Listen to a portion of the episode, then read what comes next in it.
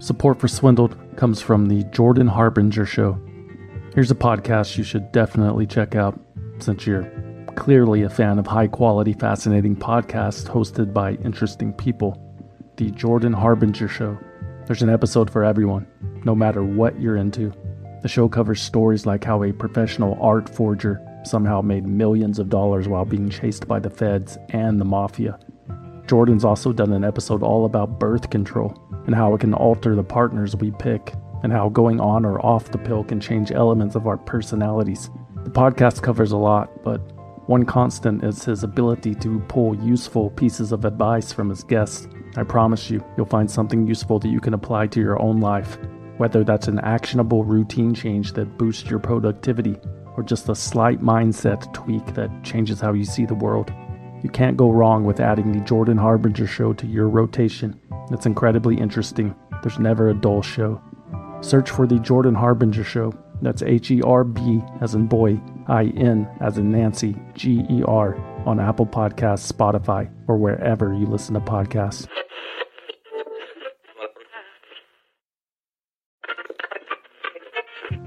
Support for Swindled comes from Claritin.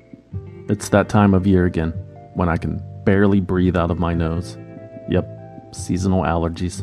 I have it all itchy eyes, congestion, sneezing. Luckily, there's a path to relief. Time to live Claritin Clear with Claritin D. Designed for serious allergy sufferers, Claritin D has two powerful ingredients in just one pill that will relieve your allergy symptoms and decongest your nose so that you can breathe better. And it works fast. Claritin's non drowsy relief starts working in as little as 30 minutes, so not only can you get on with your day sooner, but you can do so without compromise. Ready to live life as if you don't have allergies? It's time to live Claritin Clear. Fast and powerful relief is just a quick trip away. Find Claritin D at the pharmacy counter. Ask for Claritin D at your local pharmacy counter. You don't even need a prescription. Go to Claritin.com right now for a discount so you can live Claritin Clear. Use as directed.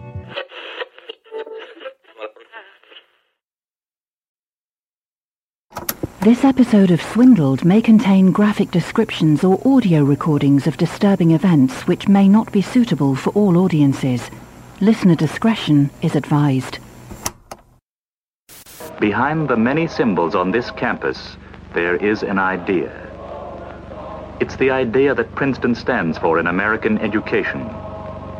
The idea that a university is a place where men of learning believe in young men of ambition and are given the opportunity to start them on their way.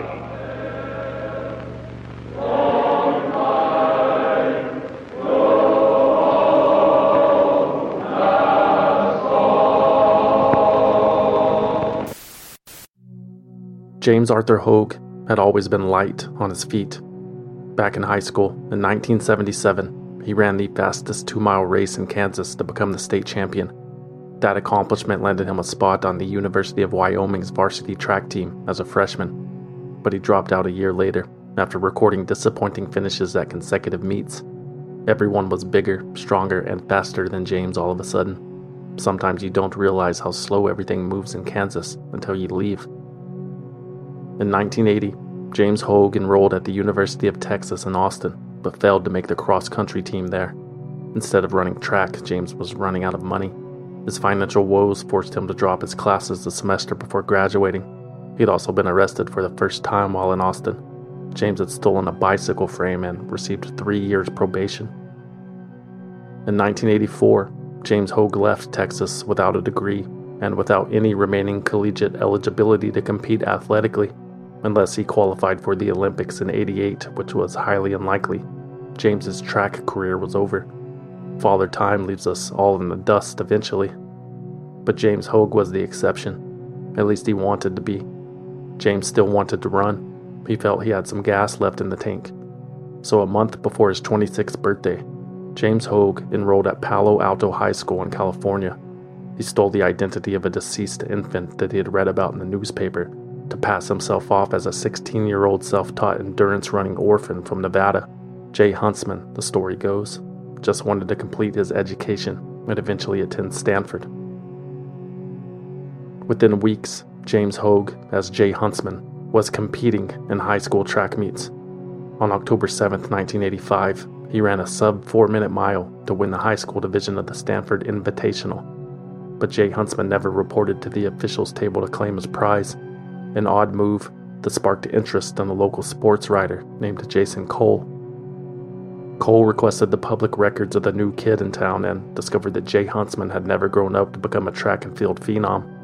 Jay Huntsman had died from pneumonia when he was only two days old.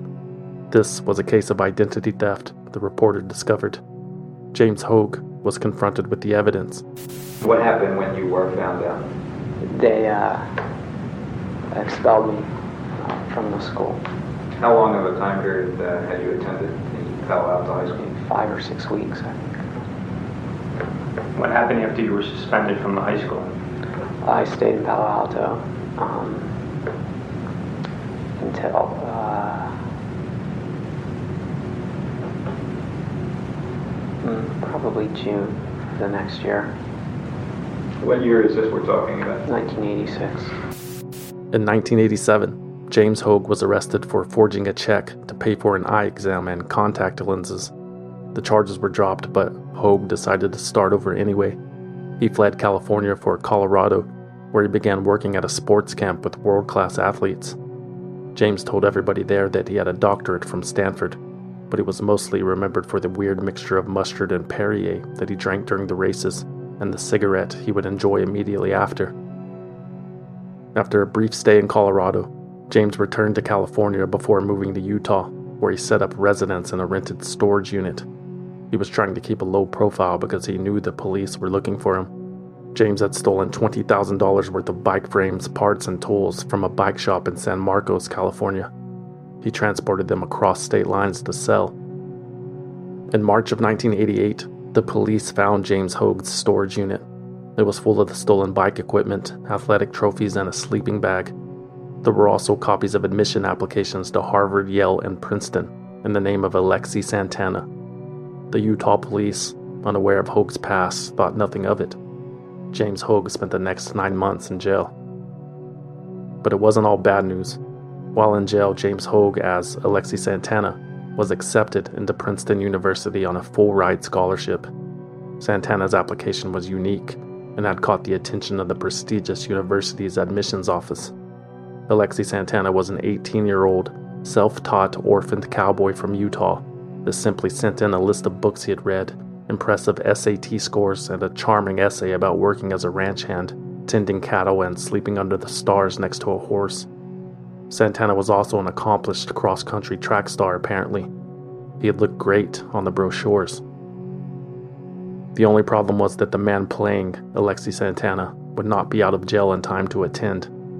Realizing this before he was sentenced, Hogue wrote to Princeton to request a one year deferred admission. He told them that he needed to go to Switzerland to spend time with his dying mother. The firman approved.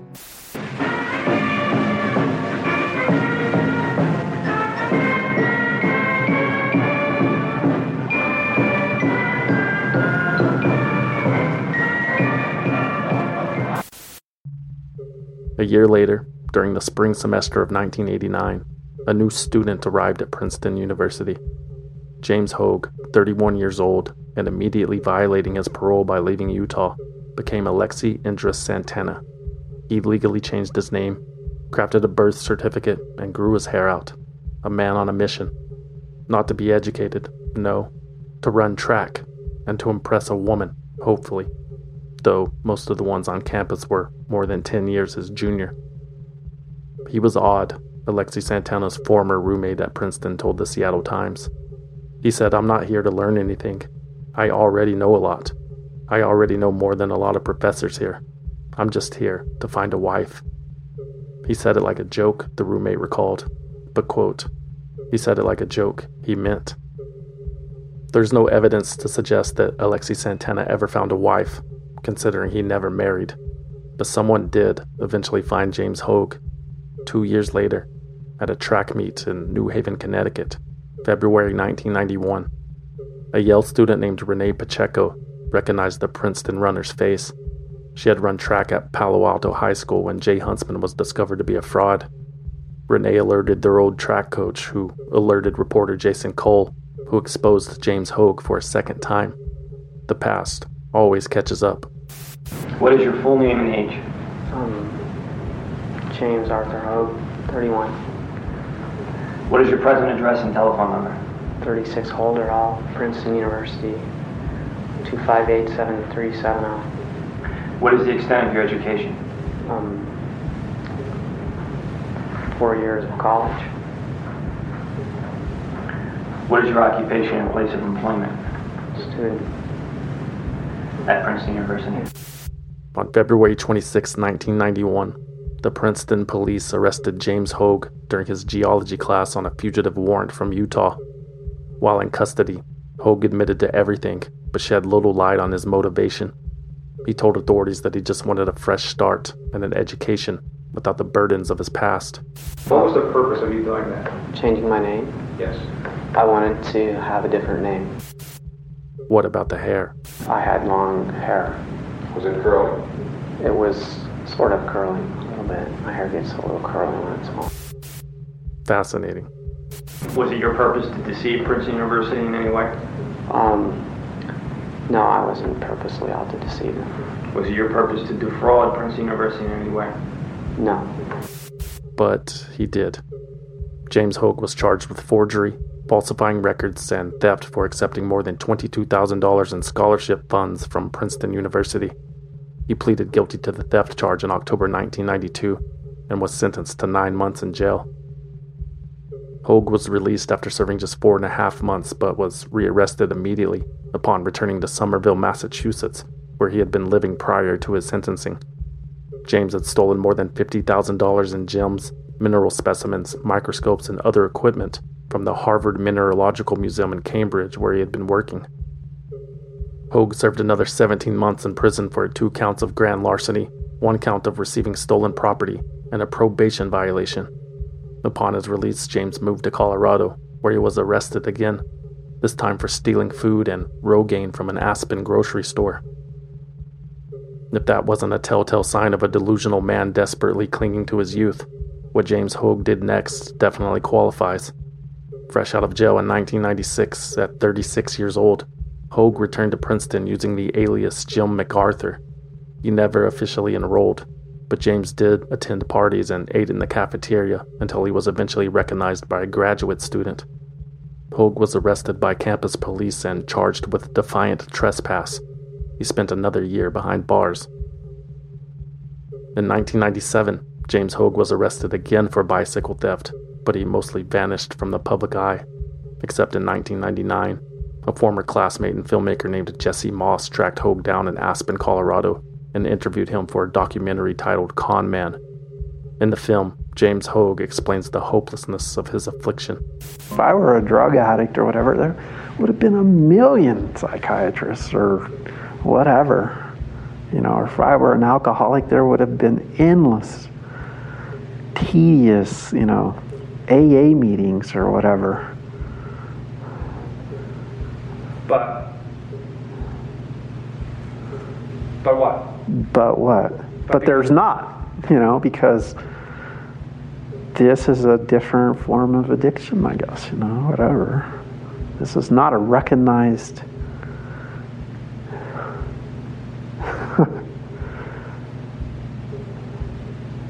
It's not a recognized but.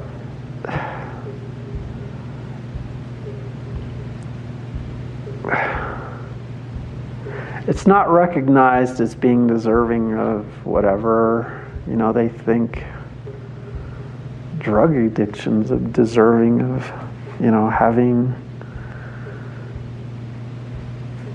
a remedy for What is it? the way i behave you know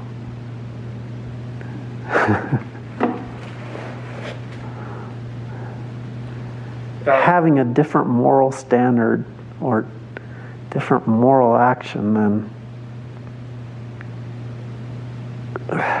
what's recognized as the correct one. Clearly, the American prison system had failed to rehabilitate James Hogue. In 2005, he went on the run after the police raided his mountain home in Telluride, Colorado, and found more than $100,000 worth of stolen property. Hogue had accumulated more than 7,000 items during that year he spent working as a handyman. He was eventually apprehended a year later in Tucson, Arizona. He was sitting in a Barnes & Noble cafe, surfing the internet. Before he was sentenced for pleading guilty to one count of felony theft, James Hogue told the court, quote, It's hard to explain why I do this. It's not something I can explain myself. It's some sort of collection compulsion. In anticipation of receiving a lengthy sentence, Hogue said, I don't anticipate having my life anymore. And it was reported that James had instructed his associates to tell his new fiancee that he had died in a car crash or was in a coma. On March 12, 2007, James Hogue was sentenced to 10 years in prison. He was granted parole in a little more than four years. In 2016, he was arrested again. In addition to making up an elaborate fake life, a man illegally living in Aspen is now being called a thief. James Hogue had been discovered living in an illegally constructed camouflage shack on Aspen Mountain. Construction workers in the area had been complaining about missing tools. When the police knocked on the door of Hogue's shack, he responded through the door that he'd be there in just a minute, and then he escaped through a back window and disappeared into the woods.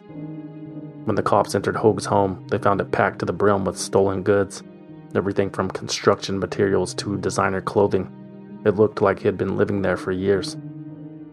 The authorities returned the following morning to attempt once again to evict Hogue and unpack the cabin, only to find that it had already been emptied and abandoned. Everything was gone, Detective Jeff Fain told the Aspen Times. He literally even swept up before he left. James Hogue was eventually tracked down and arrested on November 3, 2016. Somebody spotted him using a computer in the basement of the Pitkin County Library and called the cops. When questioned, James lied and said his name was David B. from Ontario. But in the parking lot, David B.'s 2005 Nissan Xterra was stuffed with all of the contents of James Hogue's shack. There were 18 duffel bags of clothing, bike gear, computers, tools, and $17,000 in cash. There were also ledgers indicating that Hogue had sold about $70,000 worth of stolen goods on eBay, a felony offense. James Hogue has already been arrested for illegally living in this shack you're looking at. Now, police say they found a lot of stolen items in his car, including ski gear, tools, and postal supplies. 57 year old James Hogue pleaded guilty to felony theft and felony possession of burglary tools, as well as a misdemeanor charge for obstructing an officer for giving them a fake name. On March 20, 2017, Hogue was sentenced to six years in prison, despite a plea agreement that called for a three year sentence. You are a very consistent thief, Mr. Hogue, the judge told him, but you're a very bad thief because you get caught a lot. I don't understand what's going on with this pattern of behavior. You are a bright and intelligent person, but you can't treat other people this way.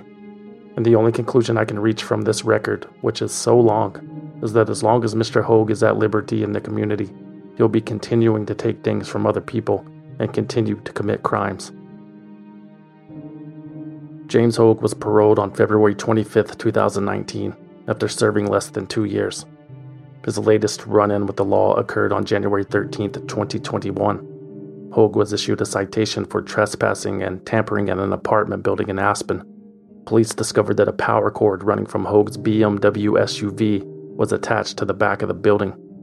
He was plugged into an outlet there and appeared to be living out of his vehicle, Sergeant Mike Tracy told the Aspen Times. For the police, it was a chance discovery. They were only at the building taking a report from a woman whose apartment had just been burglarized. Is there any hope for James Hogue? a brilliant mind hampered by compulsion? Or is he simply a misfit, forced to survive on the edges of society to avoid being cast away? Is there any hope for Esther Reed and her unlimited potential? Or will it simply go to waste thanks to a hiccup in the brain? An intelligent impostor steals the identity of a missing woman to con her way into an Ivy League university. On this episode of Swindled described government officials, clear violations of federal and state law, pay to play millions of taxpayer dollars that were wasted, paid tens of millions of dollars, Million dollars. billion dollars, dummied up its books and records. To hide the by falsifying its books, records, responsible for the collapse of the entire system. in the thrall of some kind of swindle, is that right? Calling all lovers of mystery. Prepare to don your detective hat in June's Journey, a free hidden object mobile game that delves into the captivating journey of June Parker, a self proclaimed detective on a quest to unravel the mystery surrounding her sister's untimely death. Take a trip in time to the glitzy 20s and play as June, deciphering clues and unveiling secret plots within thousands of beautifully illustrated scenes. The thrill is endless with new chapters added weekly, allowing you to not only enjoy the detective adventure, but also to personalize and decorate your very own Orchid Island where the story takes place. How sharp are your detective skills? Find out when you download June's Journey on your Android or iOS device or play online via Facebook Games. Your detective journey awaits. And I really believe that to be the case. I believe that there were multiple people at that party that night. I believe that at least one or more people know what happened to her more than just her walking away. We just need help from the community. We desperately need it. And, and I'm begging for it. I'm, I'm really asking the community to step forward. In the early morning hours of July 4th, 1999, Kathy and Martin Henson returned home from an Allman Brothers concert to find their 20 year old daughter Brooke sobbing on the front porch. She had told them she had been fighting with Sean, her boyfriend, all night at the party. Brooke said she wanted to break up with Sean and move away from her hometown, but she was afraid of his reaction. Ricky Sean Shirley, as law enforcement had come to know him, had built quite the reputation for himself in Traveler's Rest, South Carolina. He was 30 years old and had more neck tattoos and lynching charges than steady jobs, the kind of guy Brooke Henson's father warned her about, the type of small town badass that gets a thrill from peeling out in a parking lot. Screeching tires and a revving engine interrupt the birds chirping on an otherwise pleasant day. A curtain of smoke nearly conceals the entire lifted pickup truck. Only the back glass sticker of an energy drink logo is visible as our hero speeds away. Wow, says a kid on a bike watching from afar. Sean Shirley is so cool. End scene. Sean Shirley was dreaming in Brooke's bed that night when she told her parents that she was walking to the Willis store two blocks away to buy cigarettes. It was 2:30 a.m. Sean woke up to find a note from Brooke that read, quote, Gone walking. Follow me if you care. He didn't. The vehicle retrieved Sean Shirley from the Henson home at 9 a.m. the following morning. Brooke had not returned. In fact, she never returned. Brooke Lee Henson was never seen or heard from again. There were rumors that she ended up at a different party that night, lakeside in River Falls, but no one could confirm it. Other people remembered a funny smelling barbecue taking place a few days later, but canine and water searches uncovered nothing. No remains were ever found. Henson's mom says Brooke and her boyfriend Sean Shirley got into a quote verbal dispute in the victim's bedroom when the victim left the residence walking an unknown direction. The only person of interest in Brooke Henson's disappearance was Ricky Sean Shirley, who was taken into police custody that same weekend for abusing two minors. Detectives claimed that Shirley was not very cooperative when questioned about Brooke and immediately requested a lawyer. Everybody in town had a theory about what happened, but there was never enough evidence for investigators to make an arrest. My working theory is that is that she was uh, murdered and that her body was disposed of. As the years passed, the Henson family fell apart. Brooke's father, Martin, became ill and reclusive. He told himself every day that Brooke would return, but she never did. Brooke's mother, Kathy, suffered from debilitating anxiety. She quit her job and her marriage because she could not balance the burden. Brooke's extended family and friends led the charge in trying to bring the missing girl home. They distributed flyers with Brooke's face on it, created a website with facts about Brooke that might help locate her, and even enlisted a psychic who claimed to have seen Brooke's body in a vision dumped at the bottom of a well. So far, no luck. Every Independence Day after was a painful reminder of the tragedy as the family continued to search for answers. They gathered every year on Brooke's birthday to remember her and to honor her and to pray for a break in the case. Hope was fleeting until July 2006.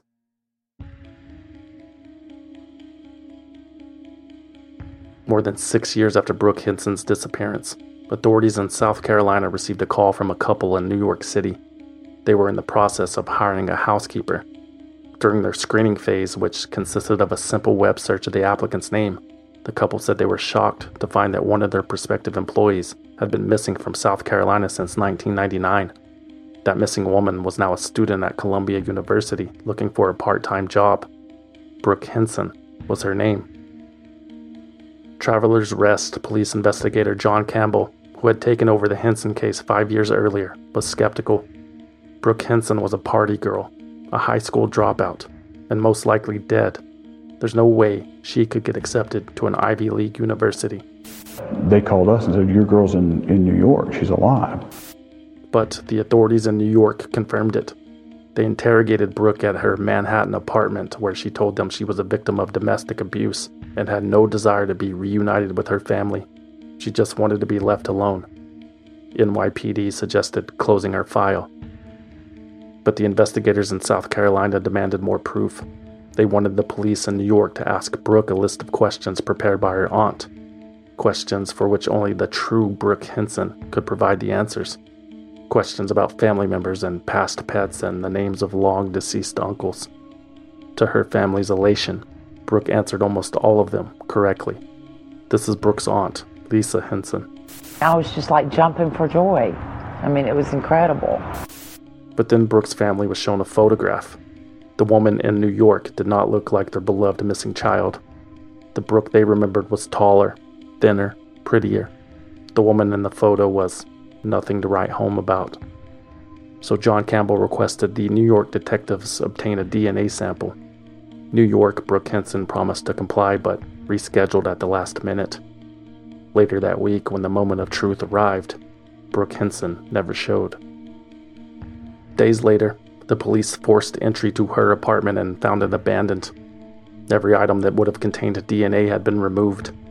She did leave behind a birth certificate, credit card statements, and phone bills, all in Brooke Henson's name. There were also invoices from eHarmony and Match.com, which appeared to be religiously paid. Most importantly, police found a video rental card from Boston, Massachusetts, an interesting article because it bore a different name Natalie Bowman. John Campbell discovered that there were two Natalie Bowmans in the Boston area in recent years that matched the resurfaced Brooke Henson's description. Both of them had attended classes at Harvard, but only one of them graduated. The other had simply vanished.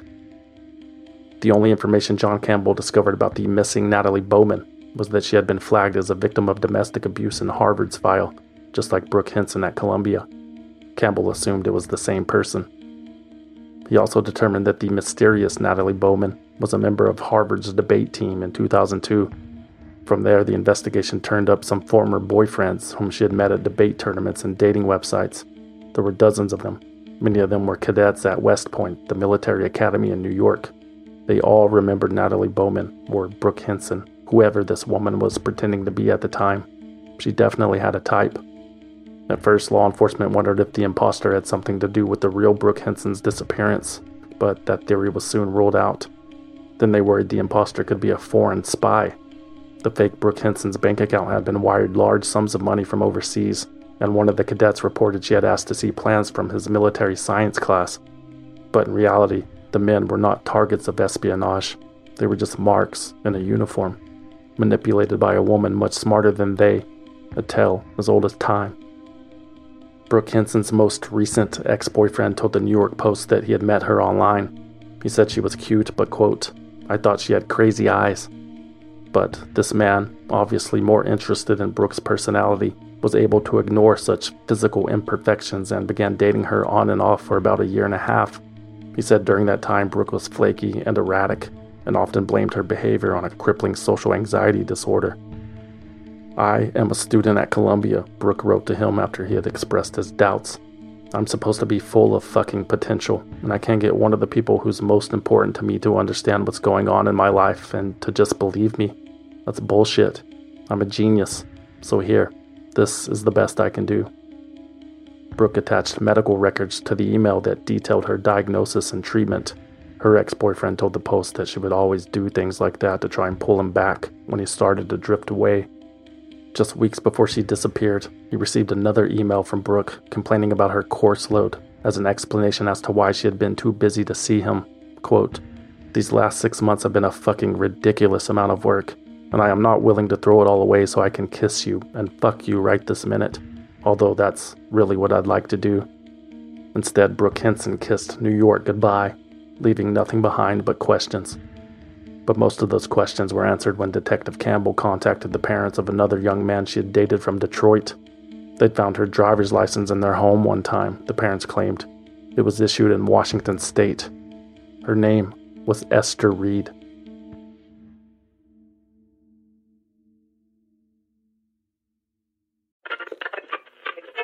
Support for Swindled comes from SimpliSafe. When you travel, do concerns back home nag you? You know, did you lock up? Did you leave a window open? Did you forget a child? Things like that. I know I do. That's why I recommend investing in SimpliSafe Home Security today for award winning security and peace of mind wherever your summer plans take you. Here's a true story that happened to me last week. I was out of town in an unfamiliar city in an unfamiliar room. It was midnight and I was about to fall asleep when I get an alert on my phone. SimpliSafe glass break sensor triggered. Not good. So I log in to view my cameras and I see a massive hailstorm pounding my house in real time. Long story short, I sent a friend over to take care of it. His night was ruined. I slept like a baby. Thank you, SimpliSafe. SimpliSafe has given me and many of my listeners real peace of mind. I want you to have it too.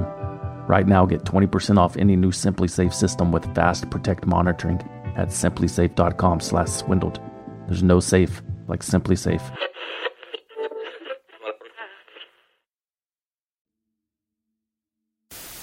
Carol, for about a year and a half now, police have been trying to figure out if there's a connection between Brooke Henson and Esther Reed. Henson has been missing since July of 1999. Investigators say Reed is a high school dropout who used Henson's identity to get into Columbia University. Esther Elizabeth Reed was born on March 8, 1978, in Townsend, Montana. She was the youngest of her mother's nine children. Most of Esther's siblings were adults by the time she was born, which made for a difficult time fitting in. Esther often felt ignored. Life outside of the home wasn't much better. Jim Terrio was Esther Reed's drama teacher at Townsend High School. He remembered Esther as a highly intelligent but unmotivated student. Her dysfunctional life at home interfered with everything. She had few friends and received poor grades. Esther was never happy with who she was, Jim Terrio told the New York Post. She had a weight problem and she hated herself. But what strikes me most about her was her innate brilliance, he told CNN. I mean, this is a really smart girl we're talking about. Esther was the kind of kid who would have been invisible if you didn't take pains to uh, notice her presence. Esther Reed did not talk much, but she was a gifted speaker. Convinced by Jim Terrio to join the high school speech team, Esther began to excel. She won first place at a state competition. Her name still resides on a plaque in the school's hallway, even though she dropped out of that school before graduating. Esther fell in with the wrong crowd, got into some trouble. She was placed on probation for shoplifting. It had been a downward spiral ever since. But starting over runs in the family. In 1995, Esther's mother Florence divorced Esther's father Ernie, her fourth husband, and relocated to Lynnwood, Washington, near Seattle. Esther eventually joined her mother in Washington to re enroll in high school. Esther dropped out a second time that same year. She was bored again and aimless, which was compounded by her mother's death from colon cancer in 1998. Esther was essentially orphaned. Her only support system disappeared. Esther Reed was forced to learn how to get by on her own, by any means necessary. The next matter is State of Washington versus Esther Reed. How do you plead? Guilty. In October 1999, Esther Reed was back in court. She pleaded guilty in King County to possessing stolen property. Esther had stolen a co worker's purse, a simple misdemeanor. She was released on probation. Then, Esther stole a purse from her sister Edna, with whom she was living. She forged checks in Edna's name and even pocketed the money her niece had received from the Tooth Fairy. Edna pressed charges, and Esther was arrested for a second time. She pleaded guilty and was sentenced to 35 days in jail. From jail, Esther Reed wrote to her sister Edna to explain her behavior. Ever since I was a young kid, I have had urges of stealing, she shared. Most of the time I can overcome them, but as I got older, the things I took got bigger, and the schemes I pulled to get them got worse. When I was 14, I learned how to lock myself in a little box, and I had no idea how to unlock it. When I steal, I am able to shut off all feeling. It bothers me, but not like it should. Sitting in a jail cell will tell you there is a little bit more wrong than just saying no will fix. Something inside of me is different. I don't want to be the girl who let life pass her by because she was too afraid to live it. Esther's father told the New York Post that his daughter called him when she was free, and she said, Dad, I'm going to be doing things that you don't approve of, things that are not in your value system. And that is the last I ever heard from her, he said. No one else in the family had heard from Esther either. In 1999, she disappeared. Everyone just assumed she had been murdered. The body of a victim of the Green River Strangler had been found in Peasley Canyon. Even the local police believed it was Esther Reed. Truthfully, Esther had never felt more alive. She was crisscrossing the country in her car and sleeping in cheap motels. She transformed her body by jogging and she received a breast enhancement surgery in Florida. She paid for it by forging J.C. Penney receipts to return items for cash. Esther Reed was a brand new person, and her name was Natalie Fisher, an identity that belonged to an ex boyfriend's sister that lived abroad. Esther had registered a driver's license in Natalie's name, which she used to enroll in a summer debate tournament in Arizona. There, Esther had impressed the debate coach at Cal State Fullerton so much that she was invited to join the team. So she did, but under a different name. Natalie Fisher became Natalie Bowman. Esther told the school that she was a victim of domestic abuse and wanted to conceal her identity. The truth was that the real Natalie Fisher had become aware of Esther's scheme and froze her credit.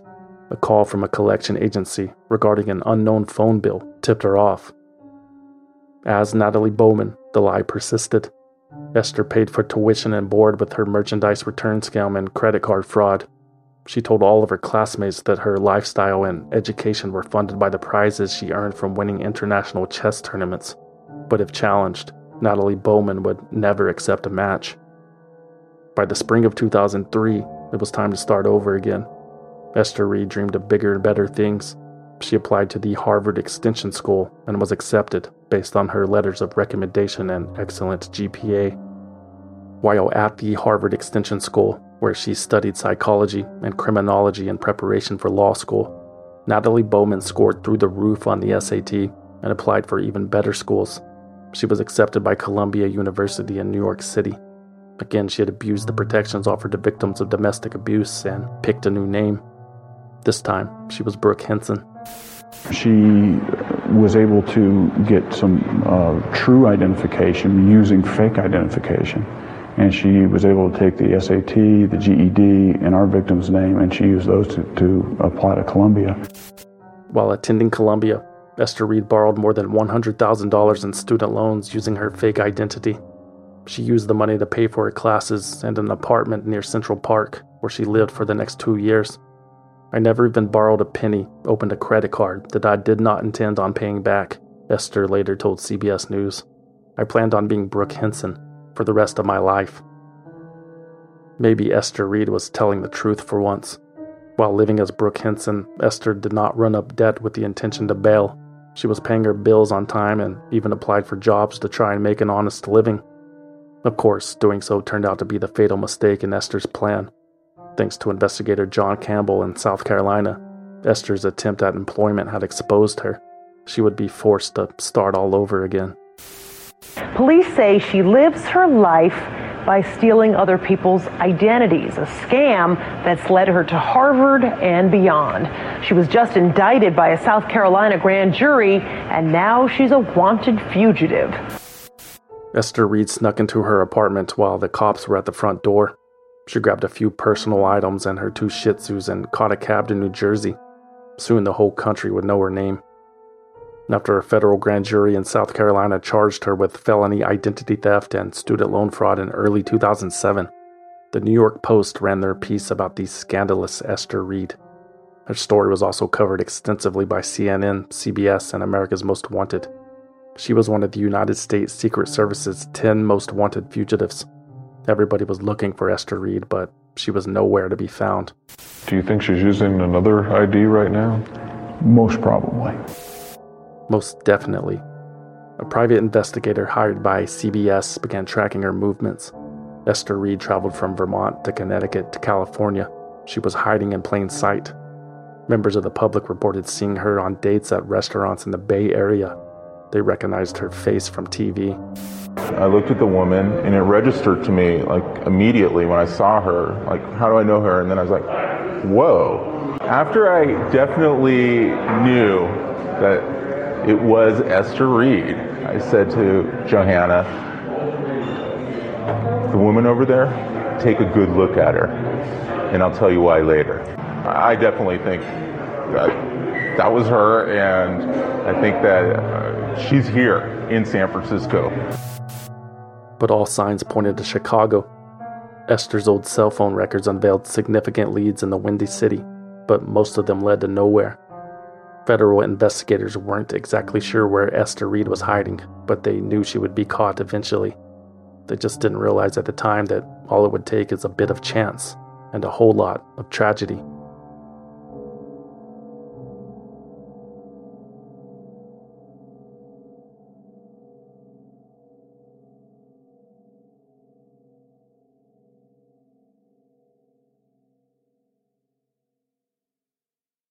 You know, some people enjoy composing their own music, chord by chord, and others are happiest when they come across that one perfect song.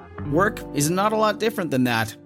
Whether you prefer building your own workflow or using a pre made template, with Monday.com, you and the team can work in a way that's comfortable for everyone. Tap the banner to go to Monday.com and build your own amazing workflow, or find an awesome template. No judgment.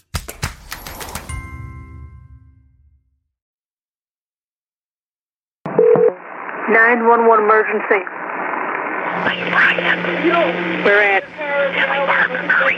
Stay on the line. Stay on the line. Let me get you to Tinley Park. Don't hang up.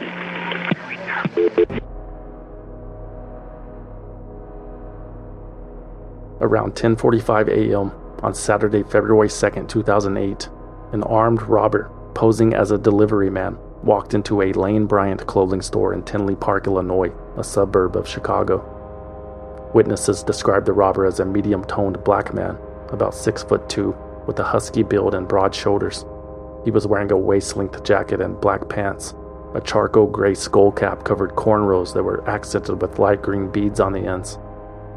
The man pulled out a gun and herded four customers and two employees to the store's back room. He bound their hands and feet with duct tape and told them to lie face down on the floor. Rhoda McFarland, the store manager on duty, managed to dial 911 on her cell phone.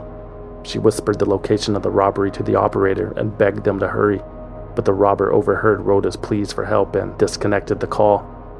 Oh, you want to be a hero, huh? You can hear the man say in the background of the call. Do? What?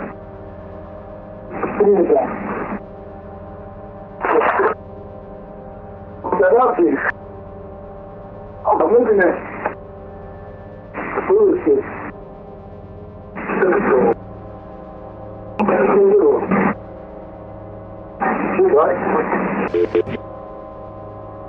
When Tinley Park police arrived at the scene, they found Jennifer Bishop, Carrie Chiuso, Sarah Szafranski, Connie Woolfolk, and Rhoda McFarland deceased. All five women had been shot in the head at near point blank range. A sixth, unnamed woman survived the attack. She moved her head at the last second, causing the bullet to graze her neck. Uh, as you know, uh, this afternoon, late morning, uh, we had a shooting incident in which there were five female victims in the store. Uh, the five deceased victims have been taken to the Will County Coroner's Office at this time. Uh, the victims range in age from age 22 to 37. All are residents of the suburban Chicago area. Uh, one resident is, one deceased is from South Bend, Indiana.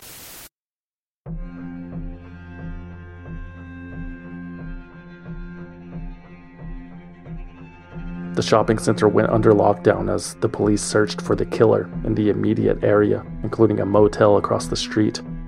Every license plate in the parking lot was scanned. They found a green Subaru Legacy flagged in the system. It belonged to someone named Jennifer Myers. Probably not the Lane Bryant killer, but worth taking a look. Officer Kevin Horbacheski knocked on the door of room 317. He said he was investigating a noise complaint. A polite woman answered the door and handed over her identification when asked. It was an Iowa driver's license belonging to Jennifer Myers, also flagged in the system by the Secret Service, because Jennifer Myers was Esther Reed. Investigators had discovered Reed's new alias by tracing one of her email accounts. When Esther purchased that car, she put herself back on the radar. I knew it was going to happen at some point. I mean, uh, the amount of attention and the work that was going into it, I knew it wouldn't be long that she could hide this way. Let's just take you down to the station and we'll figure it all out, Officer Horbacheski told the woman. Esther Reed's heart sank. She knew she had been caught. You have me, Esther told the cops. I am who you think I am. Esther Reed was arrested and charged with multiple counts of identity fraud and student loan fraud. She had fictitious marriage certificates, a birth certificate in her real name, and a Washington state driver's license in her possession at the motel room where she was caught. Esther's sister is just relieved she's alive and wants her back. I would hug her.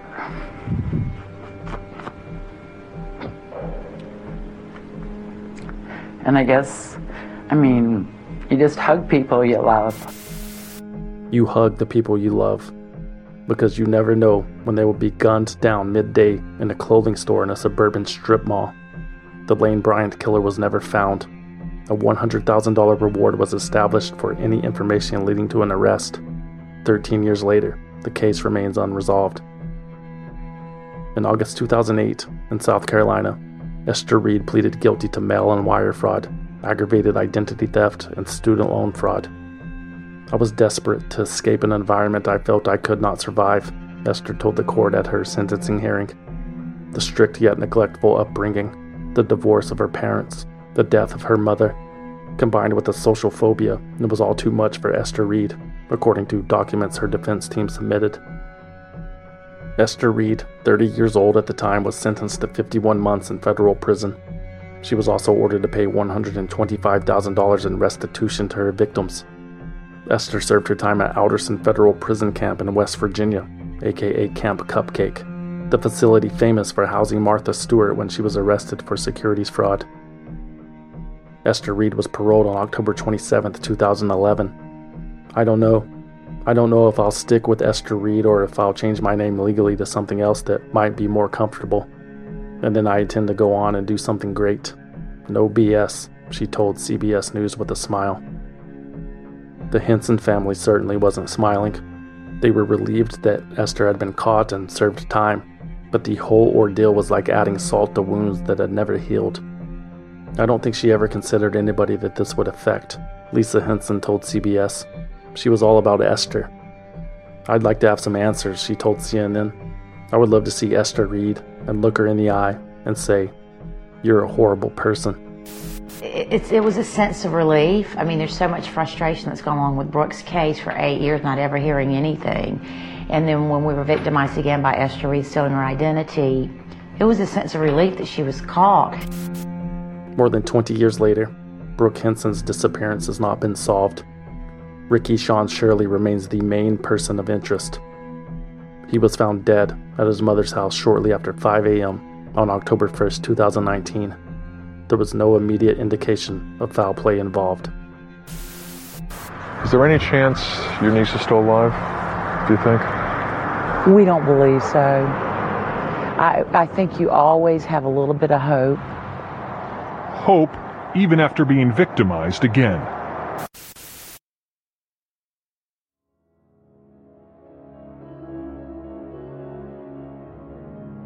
Swindled is written, researched, produced, and hosted by me, a concerned citizen, with original music by Trevor Howard, aka Deformer, aka David B. For more information about Swindled, you can visit swindledpodcast.com and follow us on Instagram, Facebook, and Twitter at Swindled Podcast, or you can send us a postcard at P.O. Box 6044, Austin, Texas 78762, but please no packages. We do not trust you. Swindled is a completely independent production, which means no network, no investors, no bosses, no shadowy money men, no master debaters, and we plan to keep it that way. But we need your support. Become a valued listener at patreon.com slash swindled. For as little as five bucks a month, you will receive early access to new episodes. Whoa. And exclusive access to bonus episodes. Whoa. And everything is commercial free. Whoa. Best of all, you can listen right inside of your favorite podcast app, just like you're doing right now. Whoa. Help us out. Patreon.com slash swindled. Or if you want to support the show and need something to wear to your track meet, consider buying something you don't need at swindledpodcast.com slash shop. There are t-shirts, patches, hats, hoodies, posters, coffee mugs, and more. swindledpodcast.com slash shop. And remember to use the coupon code CAPITALISM to receive 10% off your order. If you don't want anything in return for your support, you can always simply donate using the form on the homepage. That's it. Thanks for listening. My name is Philip from Hamburg, Germany. Hi, my name is Emily from beautiful San Diego, California. My name is MBA from the OK state of New Jersey, and, And I I am a concerned a citizen concerned and a valued listener. Thanks, and you're doing God's work even though I don't really believe in Him. Bye. Thanks to SimpliSafe for sponsoring the show. SimpliSafe has given me and many of my listeners real peace of mind. I want you to have it too. Right now, get 20% off any new SimpliSafe system with Fast Protect monitoring at simplisafe.com slash swindled. There's no safe like SimpliSafe.